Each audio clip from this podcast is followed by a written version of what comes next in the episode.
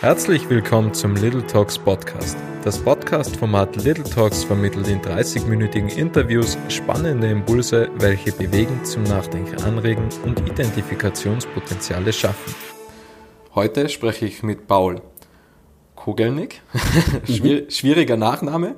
Ähm, Paul hat verschiedene Stationen durchlebt. Er war Möbeldesigner, Retail-Designer, unter anderem für Dior, hat mehrere Preise als Produktdesigner gewonnen, war dann auch noch Fernsehkoch und heute hat er sein eigenes Startup namens Paul und Ernst mit Sitz in Wien und in Wattens und hat mittlerweile 17 Mitarbeiter. Hallo Paul. Hallo, freut mich, dass ich heute da sein darf und mit dir diesen Podcast mache. Ähm, ja, das ist ungefähr alles genauso, wie du es gerade gesagt hast. Ähm, wo soll ich anfangen? Was äh, möchtest du zuerst hören? Ja, deine Vergangenheit. Wie hat es angefangen? Zuerst, glaube ich, gab es ein Studium als Produktdesigner, oder? Genau, angefangen hat das Ganze mit, äh, mit ähm, äh, vielleicht äh, ein bisschen Hyperaktivität. Äh, sagen wir mal so, mir war es im Gymnasium nicht so leicht, immer sitzen zu bleiben, wobei wir dann eine Lösung gefunden haben, eine Schule in Salzburg, die sich Werkschleim-Felbertal nennt, wo man eine Handwerksausbildung gleichsam mit einem mit einer allgemeinen AHS, das heißt mit Latein, allem drum und dran. Also keine technische Schule, sondern eigentlich eine Allgemeinbildungsschule, die aber dann auch noch einen Fokus auf äh, das Handwerk lernt. Dort habe ich Tischler gelernt, mit Matura dann eben auch und habe mich dann entschieden, Design zu studieren, äh, wobei aus verschiedensten Gründen ich dann in Bozen gelandet bin und dort, äh, weil auch die Affinität zu Italien, Design, ich wollte auch Italienisch lernen zu der Zeit, habe dann dort äh, mein Designstudium gemacht äh, mit Fokus auf Produktdesign, äh, mich wollte immer eigentlich Möbeldesigner werden. Das war so diese Grundidee, einfach mal den besten Sessel der Welt zu machen. Ähm, wo hat es hingeführt? Nach äh, einigen Jahren in Bozen, die sehr cool waren, äh, bin ich dann mit einem Kommilitonen von mir nach Bologna, habe mich dort selbstständig gemacht, habe das Label Pervisioni gegründet, unter dem wir dann, ähm, würde ich sagen, avantgardistisch gearbeitet haben, sehr viel unterschiedliche Bereiche von Grafik bis zu Möbeldesign, damals auch schon Ausstellungen, äh, aber auch künstlerische Sachen gemacht haben, also sehr ein sehr ja, konzeptlastigen Zugang zum, zum Produktdesign, waren dann viele Jahre äh, Aussteller am äh, Salon del Mobile in Mailand, waren zweimal beim Satellite, haben damals auch den, sind unter den Top glaube ich, 20, 100, weiß ich nicht mehr, äh, die jemals im Satellite ausgestellt waren, haben da auch äh, gewisse Nominierungen, Preise gewonnen. Ähm, ja, diese ganze Mailänder Designszene war damals so mein, mein Fokus, wo wir gearbeitet haben. Irgendwann war die Zeit Italien vorbei. Das war so, glaube ich, insgesamt Studium plus Selbstständigkeit, also unser Atelier in Bologna. Äh, Bologna waren vier Jahre, Bozen waren auch circa vier Jahre. Äh, dann äh, nach ja, wieder zurück nach Österreich. Äh, nach einer kurzen Pause, die ich auch jedem raten würde. Also ich bin dann circa ein Jahr mit dem Rucksack durch die Welt, eher sehr viel Asien. Äh, haben wir vieles angeschaut, was halt in der vorigen Zeit nicht möglich war. Und halt nochmal meinen Kopf freizukriegen, haben wir dann mehr, wie ich wieder zurückgekommen bin, völlig pleite, wie immer eigentlich. Äh, ja, jetzt brauche ich wieder einen Job, äh, muss wieder arbeiten, wollte wieder als Designer, habe mich dann aber vom vom Produktdesign, was ich gesehen habe, dass das sehr schwierig ist, damit Geld zu verdienen, äh, mehr auf Retail, Interior und habe dann bei der Firma Bene Büromöbel angefangen, die gerade zu dem Zeitpunkt ihren Börsengang gehabt hat, ähm, also vor Lehman und ähm, war dann dort als Spezialentwickler, habe das Headquarter mitentwickelt, habe bei diesen äh, heutigen Pearson Lloyd äh, ähm, Furniture von Bene mit, äh, mitentwickelt und habe da auch wieder sehr, sehr viel gelernt aus einem anderen Bereich heraus, also wirklich wie große Firmen wie Corporates funktionieren, wie man im Corporate auch ein Produkt entwickelt, also heute kenne ich diese Worte eher Market Fit etc., wie ein Produkt quasi den Weg findet von der Idee in den, in den, in den Handel dann, also bei Bene, das war schon sehr wichtig, dass ich das miterlebt habe, äh, habe dann dort auch eben in größeren Architekturteams gearbeitet, was ich vorher auch nicht gemacht habe, zum Thema äh, bei Hofmann der Yps, wo quasi das Headquarter gemacht worden ist. Kam dann, wie so oft in meinem Leben, äh, wieder über eine sehr lustige Geschichte eigentlich. Äh, klingt jetzt blöd, ist aber so, über ein China-Restaurant in Innsbruck zu einem Großauftrag aus China. Also hier wurde wirklich äh, der, die, der Besitzer einer chinesischen Großindustrie, die Sonnenschirme, Sonnenliegen machen, hat bei seinen Verwandten in Europa angefragt, ob doch jemand einen Designer kennt. Er sucht einen europäischen Designer. Jemand kannte mich, mein Curriculum ging nach China. Drei Wochen später habe ich Einladung bekommen, dorthin zu fliegen. Und äh, einen Monat später habe ich dann für diese chinesische Firma Sonnenschirme entwickelt, Sonnenliegen entwickelt. Wie ich draufgekommen bin, ist es für den Chinesen nicht sehr leicht zu verstehen, wie unser Zuhause ausschaut, also wie bei uns so ein Schirm, so eine Liege in einem Einfamilienhaus ist, das der Chinese an sich ja gar nicht vorstellen kann, weil er in einem ganz anderen Lebens, sein Umfeld schaut komplett anders aus. Und ja, dann habe ich wiederum äh, äh, ein, zwei Jahre mit einem kleinen Team äh, für China gearbeitet, äh, was auch sehr lustig war, wo ich sicher mein ganz sechs, sieben Mal in China war, dort die Produktion von diesen Schirmen, äh, Prototypen bis zur Serienproduktion äh, quasi mitbegleitet habe. Und in dieser Zeit, und das jetzt äh, in dieser Zeit Wien, Bene, eigenes Designbüro, äh, ist dann äh, der nächste Schritt passiert. Ich habe mich dann eigentlich in diesem Retail-Design auch in einer weiß gar nicht mehr genau, wie das war, bin ich zur Firma Lappwert gekommen, die in Wien wahrscheinlich einer äh, den besten, ja, mit sehr viel mit Luxusbrands arbeitet, sehr viel aus dem LW Marsch Konzern heraus. Und dort bin ich dann eingekauft worden, für die Marke Christian Dior Kosmetikboutiquen zu entwickeln. Habe dann am Anfang mit einem sehr internationalen Team, soll heißen zwei, drei Designer aus Paris, ich, ein Designer von der Angewandten, so ein, ein, ein, ein, ein Team dort angefangen für Dior Möbel zu entwickeln. Corporate Möbel, das heißt, jedes Möbel, jede Oberfläche muss die Marke widerspiegeln und habe da sehr, sehr viel gelernt über Corporate Communication, also äh, Corporate Architecture, wie wirklich so eine, so eine Marke mit ihren, mit ihren, äh, ähm, mit ihren Messages, die sie hat und äh, wie quasi die im Möbel, im Boden, in den Oberflächen von so einem Laden äh, kommuniziert wird. Das ist so weit gegangen, dass ich dann quasi doch, ich glaube, vier, fünf Jahre lang ähm, für Dior quasi ja, die gesamten Boutiquen, äh, alles was im Kosmetikbereich ist, äh, weltweit die Konzepte entwickelt habe. Das ist zwar, also soll heißt nicht ich alleine, das ist natürlich ein Riesending. Das heißt, Dior beauftragt da verschiedene Firmen. Das ist äh, in Paris, Malherbe vielleicht, da gibt's den berühmten Peter Marino. Äh, das heißt, es sind dann immer wieder Pitches, interne Pitches, externe Pitches, wo du deine Ideen reinschmeißt. Äh, ist natürlich unglaublich interessant, kann man unglaublich viel lernen. Es ist mit unglaublich viel Geld äh, hinterlegt, soll heißen, also Prototypen etc. Hat, in diesem Bereich gibt es nach oben hin keinen Deckel. Also es geht nur darum, den Markt zu erobern, in dem Fall besser zu sein wie Chanel zum Beispiel.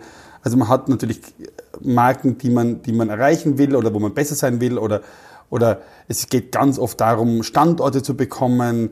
Wer bekommt denn äh, das Weihnachts-Special äh, in Bergdorf Goodman in New York oder bei London Harrods? Also es geht sehr oft darum, hier da hineinzukommen.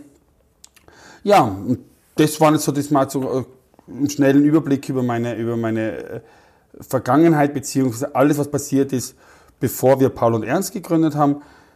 In dieser Zeit äh, habe ich meinen äh, Freund, Kommilitonen aus der Schulzeit, Ernst Stockinger, wieder getroffen, mit dem ich damals in Salzburg auch Tischler gelernt habe. Der ist in der Zwischenzeit, hat ein Architekturbüro und hat dort äh, hat äh, auf der TU Architektur studiert und hat dann sehr technisch spannende äh, Luxusausbauten etc. gemacht. Und äh, ja, in vielen gemeinsamen Gesprächen gesagt, ja, wie können wir eigentlich etwas machen, was außerhalb der Dienstleistung existieren wird, was einen eigenen Wert aufbauen, eine eigene Marke aufbauen, ein eigenes Produkt entwickeln. Und äh, ja, nachdem der Ernst auch einige Reisen gemacht hat, kam irgendwie diese Idee Street Food, es kam die Idee, äh, nicht auf diesen Food Trucks aufzubauen, sondern es kam die Idee, gesagt damals war unsere Grunde Bio-Bike, das war so eine Idee von uns, ein, ein bio, gutes, lokales Essen auf einem nachhaltigen Gefährt. Wir dachten, das gibt's alles, sind aber drauf gekommen, dass eigentlich diese asiatische Garküche nie übersetzt worden ist ins, ins europäische Design, in europäische Qualität und haben dann angefangen, das sehr naiv einfach selber zu basteln neben unseren Architektur- und Designjobs Und das war eigentlich so der Startschuss für den nächsten großen Schritt, über den wir jetzt dann reden werden, über die Firma Paul und Ernst. Ja, das ist dann wahrscheinlich der, ja, der dritte Schritt in meiner beruflichen Karriere war wieder quasi vom Designer zum Unternehmer. Gut, lass uns einmal nochmals zurück zum Designer springen. Ähm, wie lange war eigentlich die Zeit? Also du hast immer von mehreren Jahren gesprochen Boah, bei der verschiedenen äh, Station. Waren das 10 Jahre, 15 Jahre, 20 Jahre? Kann man das ungefähr sagen? Ich muss nachdenken. Äh, 99 habe ich meine Matura gemacht. Äh, 2004 sowas äh, äh, war ich mit dem Studium fertig. 2005 sowas äh, in die Richtung bin ich nach Bologna gezogen dann und habe dort mein äh, eben Atelier, Designbüro äh, erstmals mit dem Gabriel, Gabriel Häuser, der heute auch schon ganz gut für Vitra etc. arbeitet. Also Gabriel und ich haben dann wirklich eine Art äh, Designkommune äh, in Bologna gelebt, gearbeitet, 24-7, 24 das heißt es gab eigentlich durchgehend gearbeitet, beziehungsweise es war eine, also Arbeit, Freizeit, Kunst war eine einzige Sache. Also es gab da sicher weder Arbeitszeit noch sonst irgendwas. Das ging rund um die Uhr. Äh, es war ganz eine intensive Zeit. Wo holt man sich dann ganze Zeit die Ideen, wenn man... Nein, es, war, also es gab weder Arbeit noch, äh, noch Freizeit. Es war alles das Gleiche. Also man hatten sich natürlich, wir waren von äh, damals wirklich sehr, sehr viel mit der Kunst unterwegs und hatten auch von der äh, Bellarti in Bologna und von Festen über, also das Ganze, jeder Tag war Inspiration. Also es musste eben, das, ist heute ganz anders für mich, aber damals war es so, dass es egal war, ob eine Arbeit fertig war oder nicht, sondern es war einfach wichtig, dass sie das höchste Niveau hat, was wir halt äh, uns vorgestellt haben. Das, heißt, das war also immer der Anspruch an jedem Design, was, was es wurde. Es ging überhaupt nicht ums Geld oder, oder, oder es ging nur darum, das Cutting-Edge-Design zu machen und äh, avantgardistisch zu sein. Also wir haben versucht, alles neu zu machen. Man hat immer, also Geld war überhaupt kein Fokus in der Zeit. Also wir haben äh, von der Hand in den Mund gelebt. Es war völlig egal, wie viel Geld wir verdienen. Uns ging es nur darum, dass wir an Projekte kommen, die groß sind, die spannend sind, wo wir äh, wirklich uns beweisen können, wo wir uns ausprobieren können. Es war eine äh, sehr, sehr schöne Zeit, also sehr, sehr glücklich vom, vom, vom Designen her, weil, wie gesagt, heute ganz andere Sachen im Fokus sind. Damals war wirklich das Design an sich, das, Schaff, das Schaffen an sich eigentlich im Fokus, was ich natürlich grandios finde, äh, aber hat auch, auch da natürlich seine Grenzen und Probleme. Auch irgendwann musste das auch vorbei sein, sage ich mal so. Was waren die größten Learnings von damals? Oder das größte Learning? Äh, das größte Learning von damals? Gute Frage. Ähm, schwer, schwer zu sagen. Ähm, das größte Learning von damals ist, naja, dass Preise und ähm, das ist zwei, das eben, das ist eben so, das Geldverdienen, Wirtschaftlichkeit äh, mit auch den Designpreisen, dem Renommee in der Designszene nichts miteinander zu tun hat. Also wir hatten damals sicher wahnsinnig gute Presse, wir waren in der Vogue, wir waren in allen, im Architectural Digest, in allen, im Hochparterre, was auch immer das, also äh, Fachzeitschriften in der Architektur und wir, das hat aber nie, also das hatte nichts damit zu tun, dass wir jetzt sehr große kommerzielle Aufträge bekommen haben oder sowas. Wahrscheinlich auch wegen unserer Inneneinstellung, dass wir die gar nicht wollten, aber, aber, also, berühmter Designer zu sein oder bekannter Designer zu sein, führt nicht dazu, äh, jetzt damit Geld zu verdienen. Also ich habe es zumindest nicht geschafft, diesen Weg zu finden, dieses avantgardistische Design zu machen und damit gut zu verdienen. Also das wäre so das Ziel gewesen, dass wir irgendwann einmal quasi einen Schlüssel finden. So, also ich bin dann schon draufgekommen, das Learning war, dass es einen riesen Unterschied gibt zwischen Künstler und Dienstleister. Der Dienstleister muss leisten, was sein Kunde will und der Künstler darf nicht leisten, sondern muss das tun, was er für richtig haltet. Und da muss man ganz klar sagen, kommerziell Geld zu verdienen als Agentur ist man Dienstleister und man muss das tun, was der Kunde möchte. Und ich glaube, das war das Learning damals, dass das wirklich zwei Sachen sind und dass man das nicht so leicht vermischen kann. Auch wenn man wenn viele Leute so tun, als würden das gehen, glaube ich das immer weniger. Ich sage, wenn ich Künstler bin, soll ich Künstler sein und muss das dann auch als Kunst verkaufen. Sagen sie, sie dürfen nicht mitreden, sie werden mir nicht erzählen, welche Farbe, welche Form, sondern ich mache das fertig und dann können sie das kaufen. Und der Dienstleister sagt, nein, ich mache das genauso, wie sie das wollen, wie ihre Marke das haben will, wie das ihre Marke.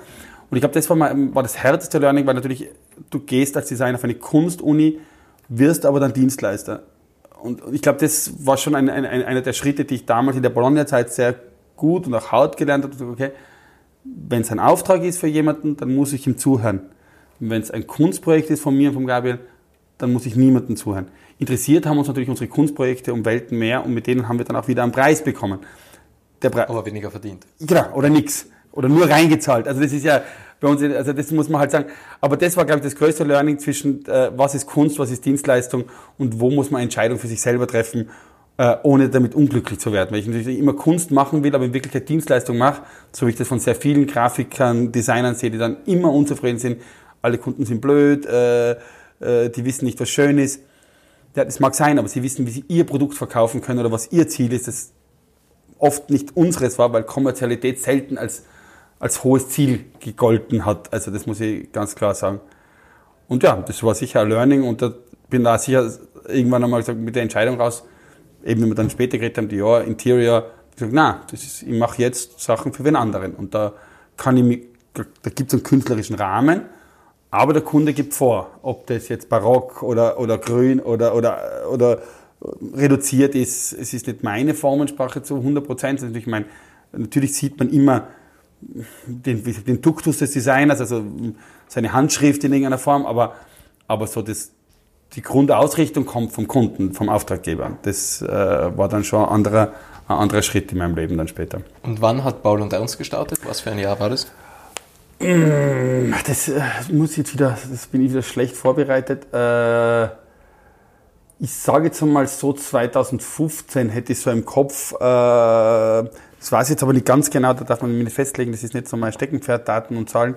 Äh, aber wie es gestartet hat, ist ganz klar. Also gestartet hat es mit einem Abend im äh, Delhi am Naschmarkt, glaube ich, wo der Ernst und ich äh, einfach eben mehr philosophiert haben über dieses Konzept und dann niemals diese Firma gründen wollten, das ist ganz klar, sondern eigentlich für uns und wir wollten überlegen, in Wien ein Gastronomiekonzept zu machen, mit dem man mit so Rädern Geld verdienen kann. Und wir wollten diese Räder kaufen und sind dann aus, aus der Grund, dass es sie nicht gibt, wir sind ja Tischler, wir können das alles, wir sind Produktentwickler, wir haben Werkstätten, wir haben Freunde, die äh, Werkstätten haben, wir bauen das. In diesem Bauen ist uns etwas reingelaufen, nämlich die erste Förderung, von dem wussten wir bis dato gar nichts und haben dann versucht, ich erinnere mich, glaube ich, 5.000 oder 10.000 Euro von dem damaligen, gibt es heute immer Departure Wien, äh, heutige Wirtschaftsagentur Wien, äh, äh, zu äh, lukrieren für unser Projekt, wobei das ein totales Chaos war und wir das nicht gekriegt haben und, und hin und her. Und wir dann in diesem Zug aber jemanden kennengelernt haben, der sich äh, so äh, Startups, was damals für mich auch noch kein großer Begriff war, äh, unterstützt und der hat sich unser Projekt angeschaut und gesagt, ja, das ist ja hammermäßig und da braucht ihr keine 5000 Euro, sondern ihr braucht 100.000 Euro. Ja, der Ernst nicht. Ja, was, ja klar braucht man 100.000 Euro. Das, das wird jetzt gehen, dass uns irgendjemand 100.000 Euro gibt für diese Idee da. Und äh, dann haben wir uns öfter mit diesem Herrn getroffen. Äh, äh, der hat dann einen größeren Förderantrag geschrieben für die Patsche. Wir haben in der Zwischenzeit schon angefangen, unser damaliges erstes Bike zu entwickeln, haben da sehr, sehr viele, sind da auch wieder sehr, sehr tief in die Materie gegangen, haben angefangen, eigene Kühlschränke zu entwickeln, eigene äh, Schaum-Sandwich-Bauweisen entwickelt und äh, völlig verrückt. Aber was passiert ist, dass der Herr Kienberger damals äh, gesagt hat, Burschen, ich reiche das ein. Ich mache das auf, äh, äh ich finde das so gut, ich finde euch gut, ihr habt so viel Erfahrung und eben äh, Background, das ist richtig fundiert. Ich glaube, das wird was ich helfe euch da und das, äh, wir schauen dann mit, der, mit dem Honorar, wenn das was wird, äh, wie das dann für euch bezahlbar ist. Das heißt, wir hatten da kein großes Risiko, was ich immer noch Danke sagen muss. Und dann kam plötzlich von der Stadt Wien äh, zum Hearing eingeladen, Jury-Sitzung, bla bla bla. Und irgendwann haben wir plötzlich diese Förderung bekommen, weil die das Projekt so toll gefunden haben. Und gesagt, so, ja, Über die 100.000. Genau, das waren damals 100.000 Euro äh, über verschiedene Tranchen mit, mit, mit Milestones, die man erreich, zu erreichen hatte, die wir alle ein bisschen in einer Naivität aufgesetzt haben, die aber okay waren und dann haben wir das einfach gemacht und gesagt, okay, wenn die äh, Jury und andere Menschen sagen, das ist so toll, dann wird ja da wohl auch was dran sein. Und dann war so der erste Schritt eigentlich, wo wir da schon wieder also zufällig eigentlich sagen, okay, mein Gott, dann machen wir das weiter. Und dann haben wir die ersten Räder gebaut wollten dann keine Gastronomen mehr werden, hatten dann äh, auch wieder eine nette Geschichte. Das ist so wie oft uns hat das, glaube ich, sehr viel mit Energie zu tun. Haben wir dann die Anna Abermann getroffen, die heute auch sehr bekannt ist. Die ist äh, die Besitzerin von den Pona-Säften, die für Österreich sehr gute, äh, sehr ähm, Pona sonst nichts in dem Sinn, äh, äh, biologische, vernünftige Produkte erstellt. Die hat auch äh, ja, mit der Anna haben wir uns dann getroffen. Die hat dann äh, das erste große Projekt in Wien gemacht, wo sie mit fünf Rädern äh, Jause, Imbissgeschichten, sehr hochwertig, Demeter, nur von Demeter zertifizierten Bauern angefangen hat, Sachen an der Karlskirche, Votivkirche in Wien, an der Börse zu verkaufen. Das haben wir quasi mit unterstützt mit unseren Rädern, haben da auch damals die, die Bewilligungen, diese ganzen Standortgeschichten äh, organisiert. Also wir haben da sehr, sehr viel gelernt, eigentlich am ersten was von dem Produkt und sind auch ganz klar draufgekommen in dieser Zeit mit der Anna, dass wir Rad, also, also diese Bike-Produzenten sein werden und keine Gastronomen. Also da war ich die ganz klare, auch die Entstehung der Firma im Kopf, muss ich sagen, so mit dieser Förderung, mit dem ersten Projekt und gesagt, okay, das ist ein super Produkt, das hat Zukunft. Und wir haben dann eigentlich die Schritte gesetzt zur ersten großen Homepage, die ich dann äh, mit vielen Nächten, also wir reden in der Zeit, äh, würde ich sagen, auf jeden Fall 70 Stunden in der Woche arbeiten. Also das war natürlich völlig absurd, weil wir hatten damals noch Doppelt- und Dreifachbelastungen, also jeder hat noch sein eigenes Büro weitergeführt. Wir haben aber schon sicher dann schon 40 Stunden für Ball und Ernst gearbeitet. Also äh, das ist natürlich das meiste nebenbei in der Nacht und hin und her. Äh, es wurde diese erste Webseite aufgebaut und mit der ersten Webseite war dann der Schlag, dass es völlig absurd geworden ist, weil wir von Tag eins, wo wir die Webseite gelauncht haben, Anfragen gehabt haben von der ganzen Welt. Es kamen einfach plötzlich E-Mails rein. Es kamen Leute, ich möchte sowas kaufen. Ja, wir haben keinen Preis.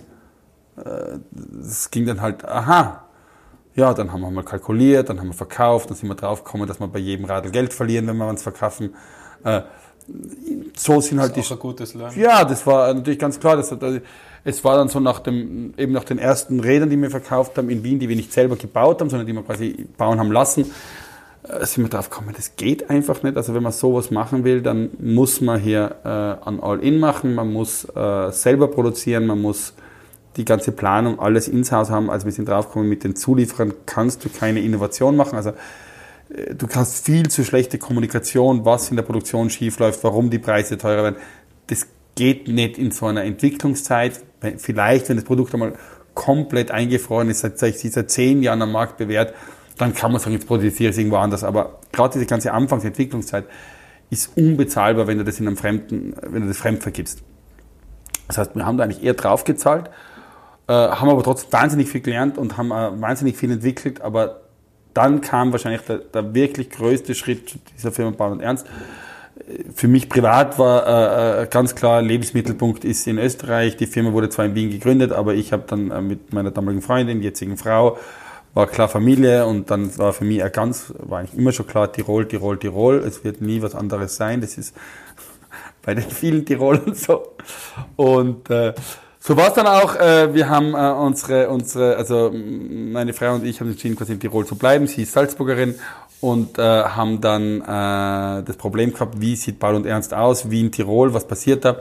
Und in, ja, das zieht sich jetzt in diesem Podcast ein bisschen durch weil es da nicht wirklich eine Logik dahinter gibt. Äh, es passieren einfach Sachen von alleine, zum richtigen Zeitpunkt passiert es einfach, das muss ich schon ganz klar sagen. Wir haben dann die Werkstätte Wattens kennengelernt, ohne sie gesucht zu haben.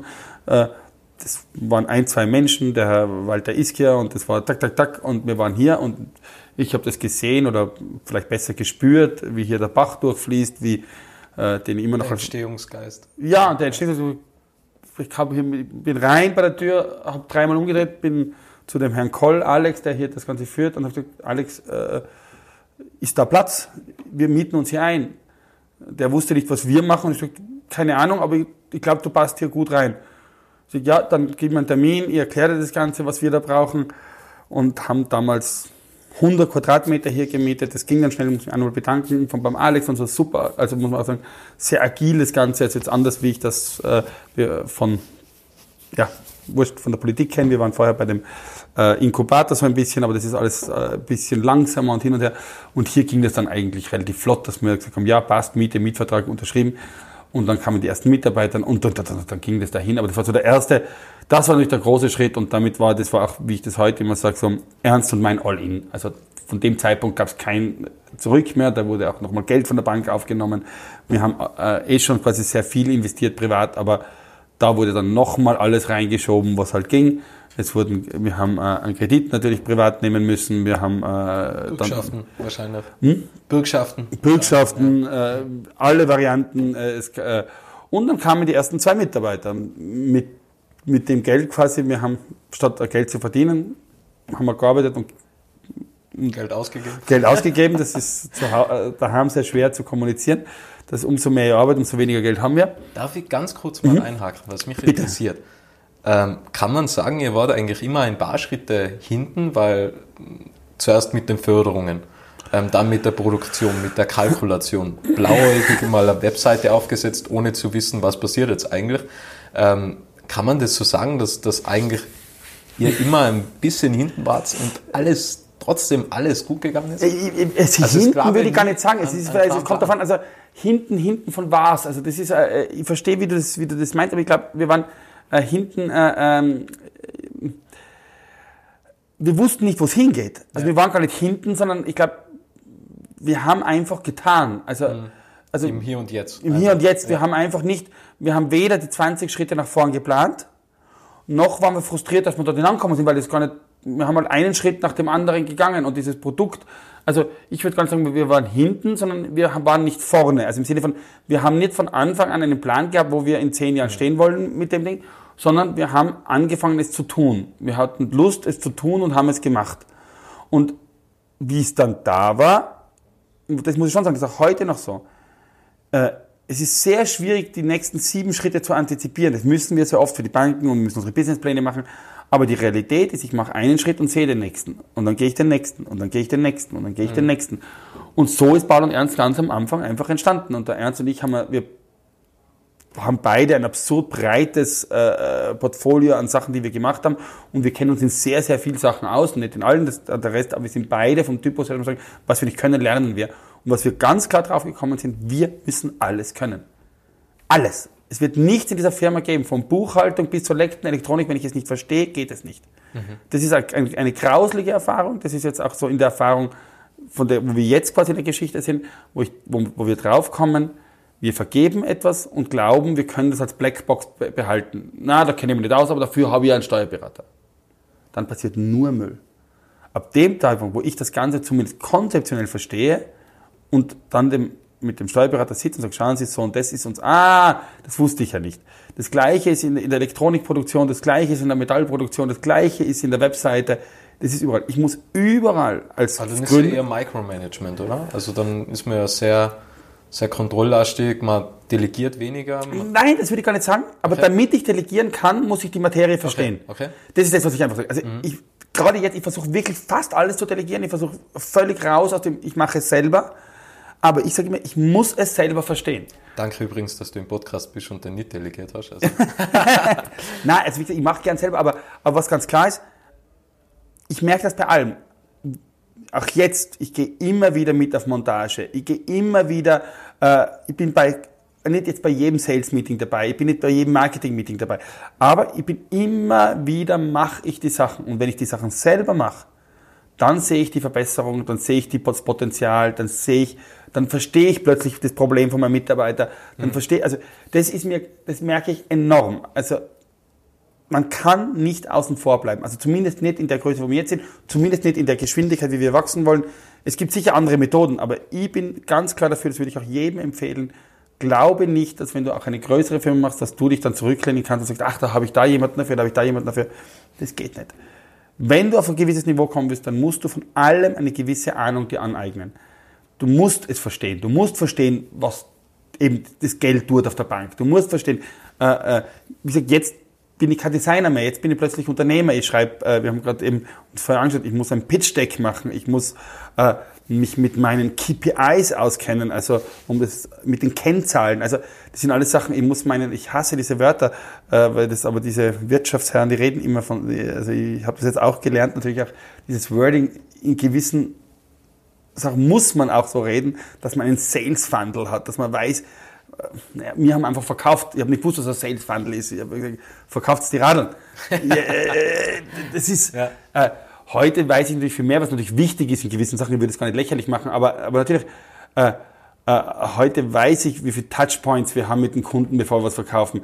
Wir, wir wissen, was unsere Conversion Rate ist äh, aus dem Internet raus. Aber ich muss, also, um mir zu widersprechen, um anzufangen, muss ich nicht alles wissen. Da fange ich einfach an und mach's. Und dann ist das Tun das Beste. Tun ist besser wie Reden in diesem. Mhm. Irgendwann muss ich sagen, so, jetzt gehe ich einen Schritt zurück und lerne das Ganze. Und, und da muss ich schon sagen, da bin ich immer hinterher. Da gebe ich dir vollkommen recht. Das ist vielleicht das, ich, ich mache zuerst den Schritt nach vorne, bewege mich und danach fange ich vielleicht an, das Buch zu lesen äh, über, äh, was habe ich denn da eigentlich gerade gemacht. Aber ich glaube. Ist ja bis jetzt ganz gut gegangen. Ja, ich glaube auch, dass das wirklich wichtig ist, weil man, weil ins, also du schaffst nicht alles, was du willst. Also die Zeit ist begrenzt. Und ich sage immer, und das sehen wir jetzt auch, lieber gehen wir einen Schritt nach vorne, schauen, wo das Problem ist und kümmern uns dann ganz fokussiert um das Problem. Wenn wir nicht gehen und das Produkt anschauen, dann antizipieren wir viele Probleme, von denen es aber die meisten gar nicht gibt. Das heißt, es ist ganz oft so, wenn wir über Produkte nachdenken und sagen, ah, da wird der Kunde ein Problem und das wird ihnen nicht gefallen.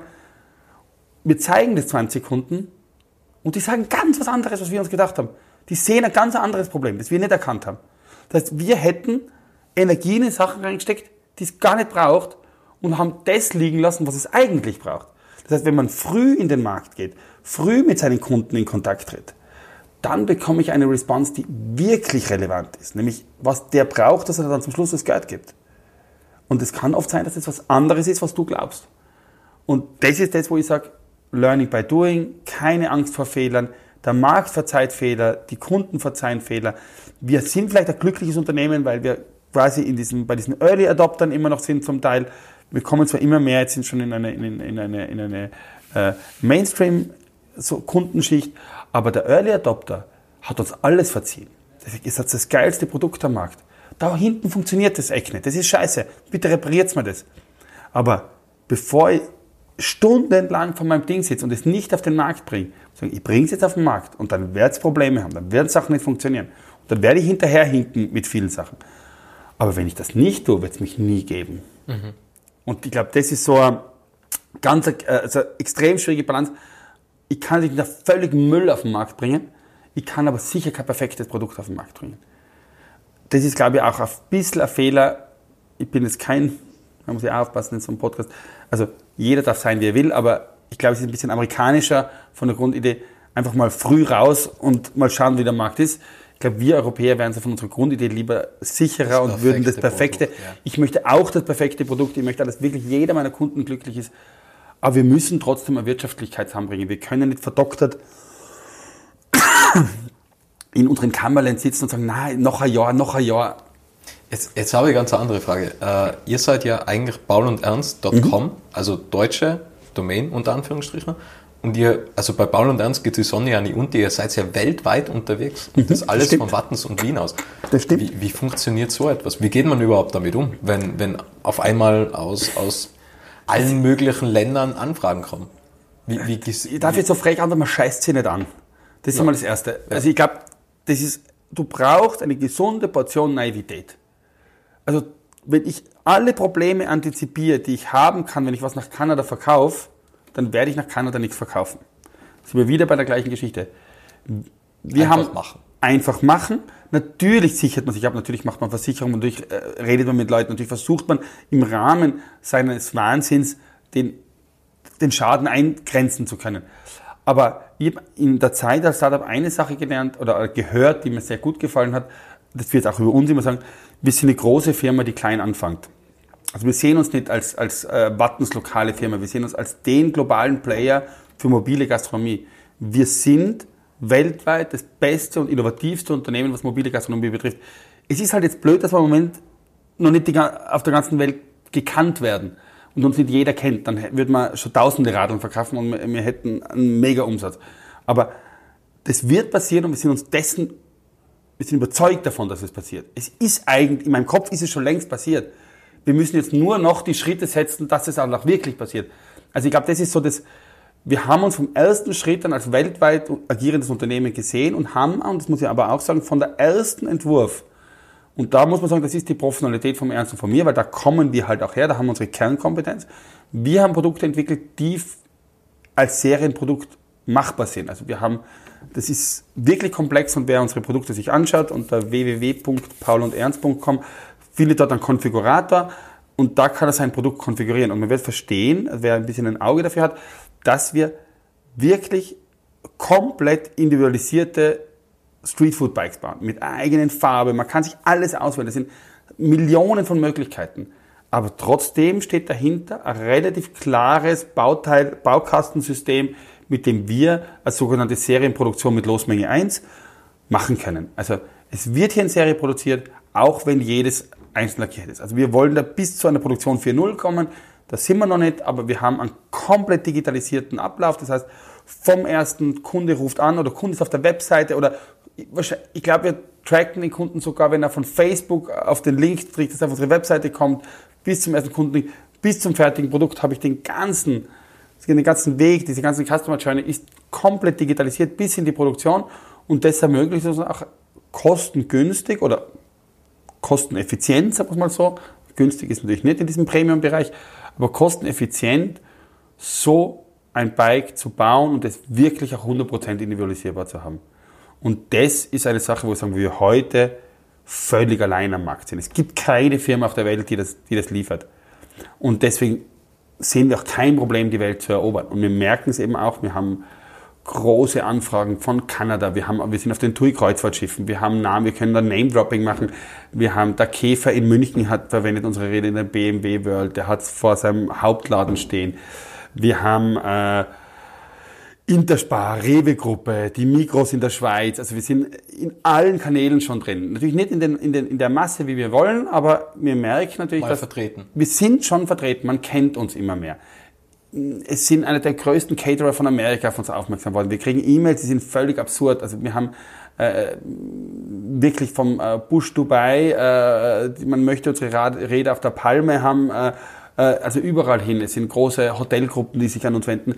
Gewisse Sachen können wir heute nicht machen. Mir, mir fehlen zum Beispiel für den gesamten amerikanischen Raum und da, auch mit meinem Mut, würde ich sagen, geht sich das nicht aus. Also wir haben diese LTA, äh, NSFL, Zertifikate nicht, also das ist relativ schwierig. Also ich kann eine Hilton-Gruppe oder Sofitel-Gruppe nicht beliefern im Moment, weil da fehlen, da brauche ich weltweite Zertifikate, Gesundheit, Elektronik etc.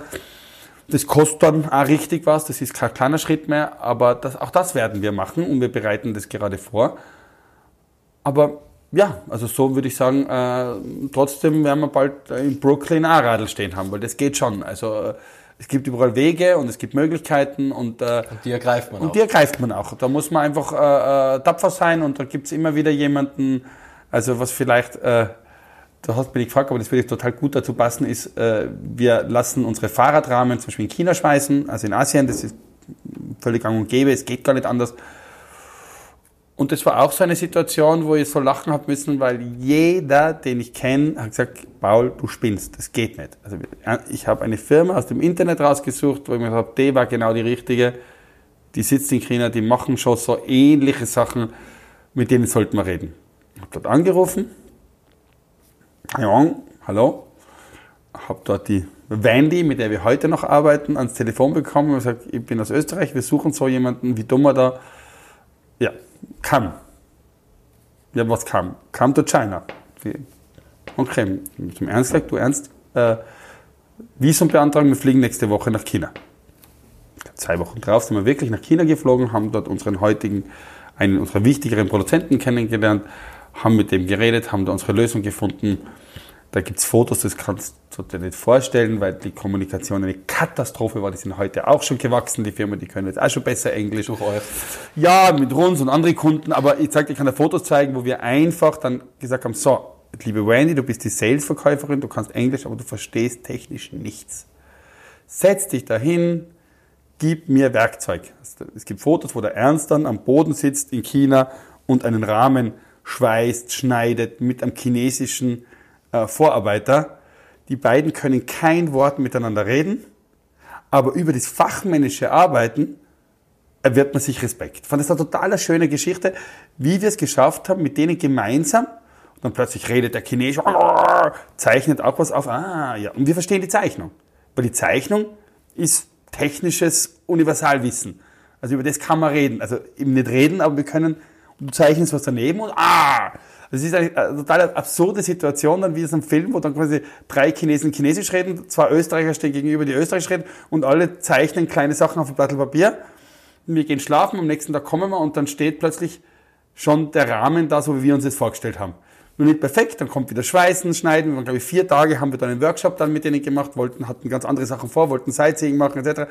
Sind aber dann vier, vier Tage dort in, der, in, der, in, der, in der Werkstatt, haben dann geschweißt, getan, geschnitten, also schon zum Großteil die Chinesen, aber wir halt immer wieder Hand, na, geht nicht, du hast es falsch verstanden, das muss dahin. Und zum Schluss muss ich sagen, ist eine sehr große, respektvolle Geschichte passiert, dass auch der, die Herren, die dort diese, der, der Leiter von der Schweißabteilung ist, der hat dann den Ernst mich sehr, sehr respektiert. Ich sage, ah, die wissen, von was sie tun, die, die verstehen das Material Metall. Und äh, ja, es war eine sehr, sehr coole Sache. Bis heute beziehen wir von der Firma äh, äh, Frames. Und äh, das ist halt auch so eine Sache, wo mir jeder gesagt hat, wir haben dann die ersten 100 äh, Rahmen bestellt und äh, haben dort doch eine größere Summe äh, überwiesen. Und ich kann mich noch erinnern, also hier in der Küche, wer auch immer, die haben mich alle ausgelacht. Ja, Paul, glaubst du wirklich, dass da jetzt ein Container kommt aus China? Meine, du hast denen einfach ein Geld überwiesen. Du hast nichts in der Hand. Sag, ja, ja klar, die liefern das. Das kriegst du nie. Es ist gekommen, wir wurden nicht verarscht, das war nicht ganz, und da muss ich ganz klar sagen, es sind genauso liebe Menschen wie, wie andere auch, das ist ein Familienbetrieb, also wir haben uns dort alle Produktionsdinge angeschaut, also es ist, natürlich ist das Lohnniveau ganz woanders wie bei uns, aber im Thema Rahmen gibt es gar keine andere Lösung, das kann man in Europa so gar nicht mehr, gar nicht mehr machen oder, oder fast nicht, sagen muss man so. Und also ich muss echt lachen, man muss sich halt darüber trauen. Und wir, und wir haben heute immer wieder Schritte, wo man sagen, du, äh, soll man riesige Verträge machen oder, na, es bringt's nicht. Es muss ein Handshake geben, weil die riesigen Verträge würden nur zu wahnsinnigen Anwaltskosten mhm. führen. Was soll der Scheiß? Wir müssen uns vertrauen und wir haben heute eigentlich ein sehr, sehr, sehr cooles äh, Lieferantennetzwerk, wo ich sage, mit allen wichtigen Lieferanten sind wir befreundet, kennen uns wirklich gut, besuchen uns auch behandeln uns extrem respektvoll. Also es gibt hier keine äh, äh, Sache wie, wenn der andere das um, um einen Cent billiger macht, dann verlasse ich die und gehe dorthin, sondern wir versuchen wirklich mit unseren Zulieferern auch eine Gemeinsamkeit aufzubauen, wo ich sage, hey, du bist meine Versicherung und ich bin deine. Wenn du nicht mehr lieferst und mir die Qualität nicht lieferst, dann kann ich mein Produkt einstampfen. Aber wenn du mich von einem Tag auf den anderen als Kunden verlierst, dann schaut es bei dir auch scheiße aus. Das heißt, schauen wir doch einfach, dass wir wirklich gemeinschaftlich leben und leben lassen, dass wir einen Weg finden, wie man respektvoll miteinander umgeht und das auch auf einer kommerziellen Basis macht. Und das funktioniert wahnsinnig gut eigentlich. Ja, ähm, ich muss ganz ehrlich sein, Paul, uns läuft die Zeit davon. Ich denke, ich kann, ähm, wie du merkst, ich kann sehr lang zwei, reden, ohne, zwei Fragen ohne Luft zu holen. Ähm, was ist der größte Erfolgstreiber? Und die andere Frage ist, Stell dir einmal vor, ähm, du bist äh, Designstudent beziehungsweise reist zurück zu deinem alten Ich als Designstudent und sagst, du, ich produziere heute Räder und verkauf die in aller Welt. Ähm, was würde dein altes Ich sagen und welchen Tipp würdest du ihm mitgeben? Also, was war die erste Frage noch einmal? Die erste Frage ist größter Erfolgstreiber. Du hast erzählt 17 Mitarbeiter, das ist ja das, ja, das ist, hast du im Vorgespräch äh, gesagt, äh, Der größte Erfolgstreiber ist, äh, ist, ist äh, für mich, äh, äh, es klingt jetzt blöd, äh, Unabhängigkeit, also Unabhängigkeit äh, im Sinne, ich kann, mein Ziel war immer, die Ideen, die ich im Kopf habe, umzusetzen. Also aber es gehört auch, muss ich ganz klar sagen, eine finanzielle Sicherheit für mich und die Familie dazu. Also ich, ich würde ganz gern mit Paul und Ernst und dem vielleicht, weil meine Mitarbeiter verdienen ja Geld, aber ich nicht. Also im Sinne von mit dem, mit dem Einkommen von morgen oder dem Wert, den man schafft, einfach auch äh, zum Thema ähm, Altersvorsorge. Ich kann mir nicht vorstellen, dass ich jemals eine Pension kriege oder wie das ausschaut. Also für mich ist natürlich ganz klar, dass Paul und Ernst soll so stabil sein, dass es auch für meine Familie eine gewisse Sicherheit hergibt. Und Ball und Ernst soll mir immer den, den Raum geben, quasi neue Ideen, neue Produkte, neue Innovationen äh, real werden zu lassen. Weil also das eine beides brauche ich zum Glücklichsein. Also ich glaube, zum Glücklichsein brauche ich auf der einen Seite diese finanzielle Sicherheit, wo ich sage, ich werde morgen nicht und meine Family vor allem nicht und meine Kids nicht auf der Straße sitzen, sondern das ist irgendwie gesichert durch dieses, wenn man immer so viel arbeiten kann wie jetzt. Und das Zweite ist natürlich, soll mir die Firma eine Möglichkeit geben, meine Visionen, Träume, die ich habe, wo ich mir denke, man kann die Welt vielleicht ein Stück besser machen, dass man das dann quasi dafür Raum hat und das dann auch umsetzbar ist in so einer Firma. Also das glaube ich. Das sind so meine Antriebe. Was würde ich meinem Ich sagen, dem jungen Designer? Das ist, also ich glaube, das junge Designer, ich würde mir sagen, Paulo, bist doch ein grauslicher Unternehmer, warum machst du nicht mehr Kunst? Also ich bin mir nicht sicher, ob mein, mein, mein junges Ich sehr zufrieden wäre damit, dass, ich, äh, dass mein, mein Hauptgeschäft im Moment doch eher Struktur und nicht jetzt Entwerfen ist, wobei mein junges Ich eigentlich gesagt hat, äh, äh, dass das Entwerfen, das Schaffen von neuen Sachen und der Entwurf einfach das Coolste ist. Äh, da würde ich wieder meinem Jungen nicht sagen, man kann nicht bis ins hohe Alter immer, also es ist natürlich, äh, also ich sage, äh,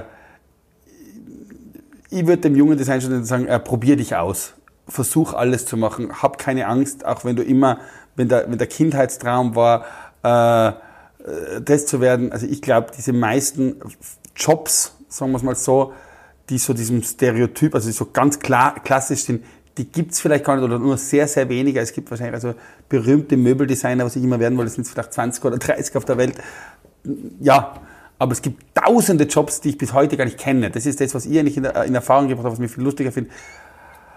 Was es alles in, an ähnlichen oder, oder, oder, oder artähnlichen äh, Bedürfnissen in der Welt gibt, wo man dann arbeiten kann. Und ich finde eigentlich ganz lustig, wenn es von mir und von, von, den, von den Karrieren meiner Freunde anschaut, sind die, die eigentlich am offensten waren, auch für neue Wege oder ähnliche Wege, die nicht gesagt haben, nein, es muss nur das sein, sondern die nicht gesagt haben, ah, das kenne ich nicht, das schaue ich mir an denen geht es, glaube ich, am besten. Und das für, also keine Angst vor, vor, vor, vor neuen Welten, würde ich dem, äh, äh, dem Designstudenten raten. Super, wertvoller Inhalt. Spannendes Gespräch. Ähm, ich glaube, dich kann man am besten erreichen über die Webseite www.paulundernst.com oder per E-Mail, nehme ich an. Ganz genau. Die lautet? Ja, das ist, äh, ich würde schreiben, äh, in dem Fall office at äh, paulundernst.com.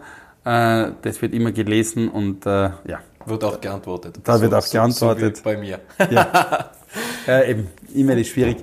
Äh, aber das sind die neuen Probleme, die ich habe. Früher war das kein Thema, aber heute ist Kann man ja auch äh, delegieren. Ja, das ist leider nicht so leicht, äh, aber werden wir schon sehen, wie wir das in den Griff kriegen. Super. Ähm, Paul, ich sage ganz, ganz herzlich Danke für deine Zeit und deinen wertvollen Inhalt und danke an alle, die da draußen zugehört haben. Ich sage auch danke, es war wirklich schön. Äh, äh, ja, Fernsehen kannte ich schon, jetzt auch mal äh, in dem Podcast. Finde ich cool. Äh, ja, ich sage auch deinen Zuschauern, äh, Zuhörern in dem Fall, danke äh, fürs Zuhören und finde es cool und ich hoffe, ich habe irgendwas äh, erzählt, was jemanden interessiert. Auf jeden Fall.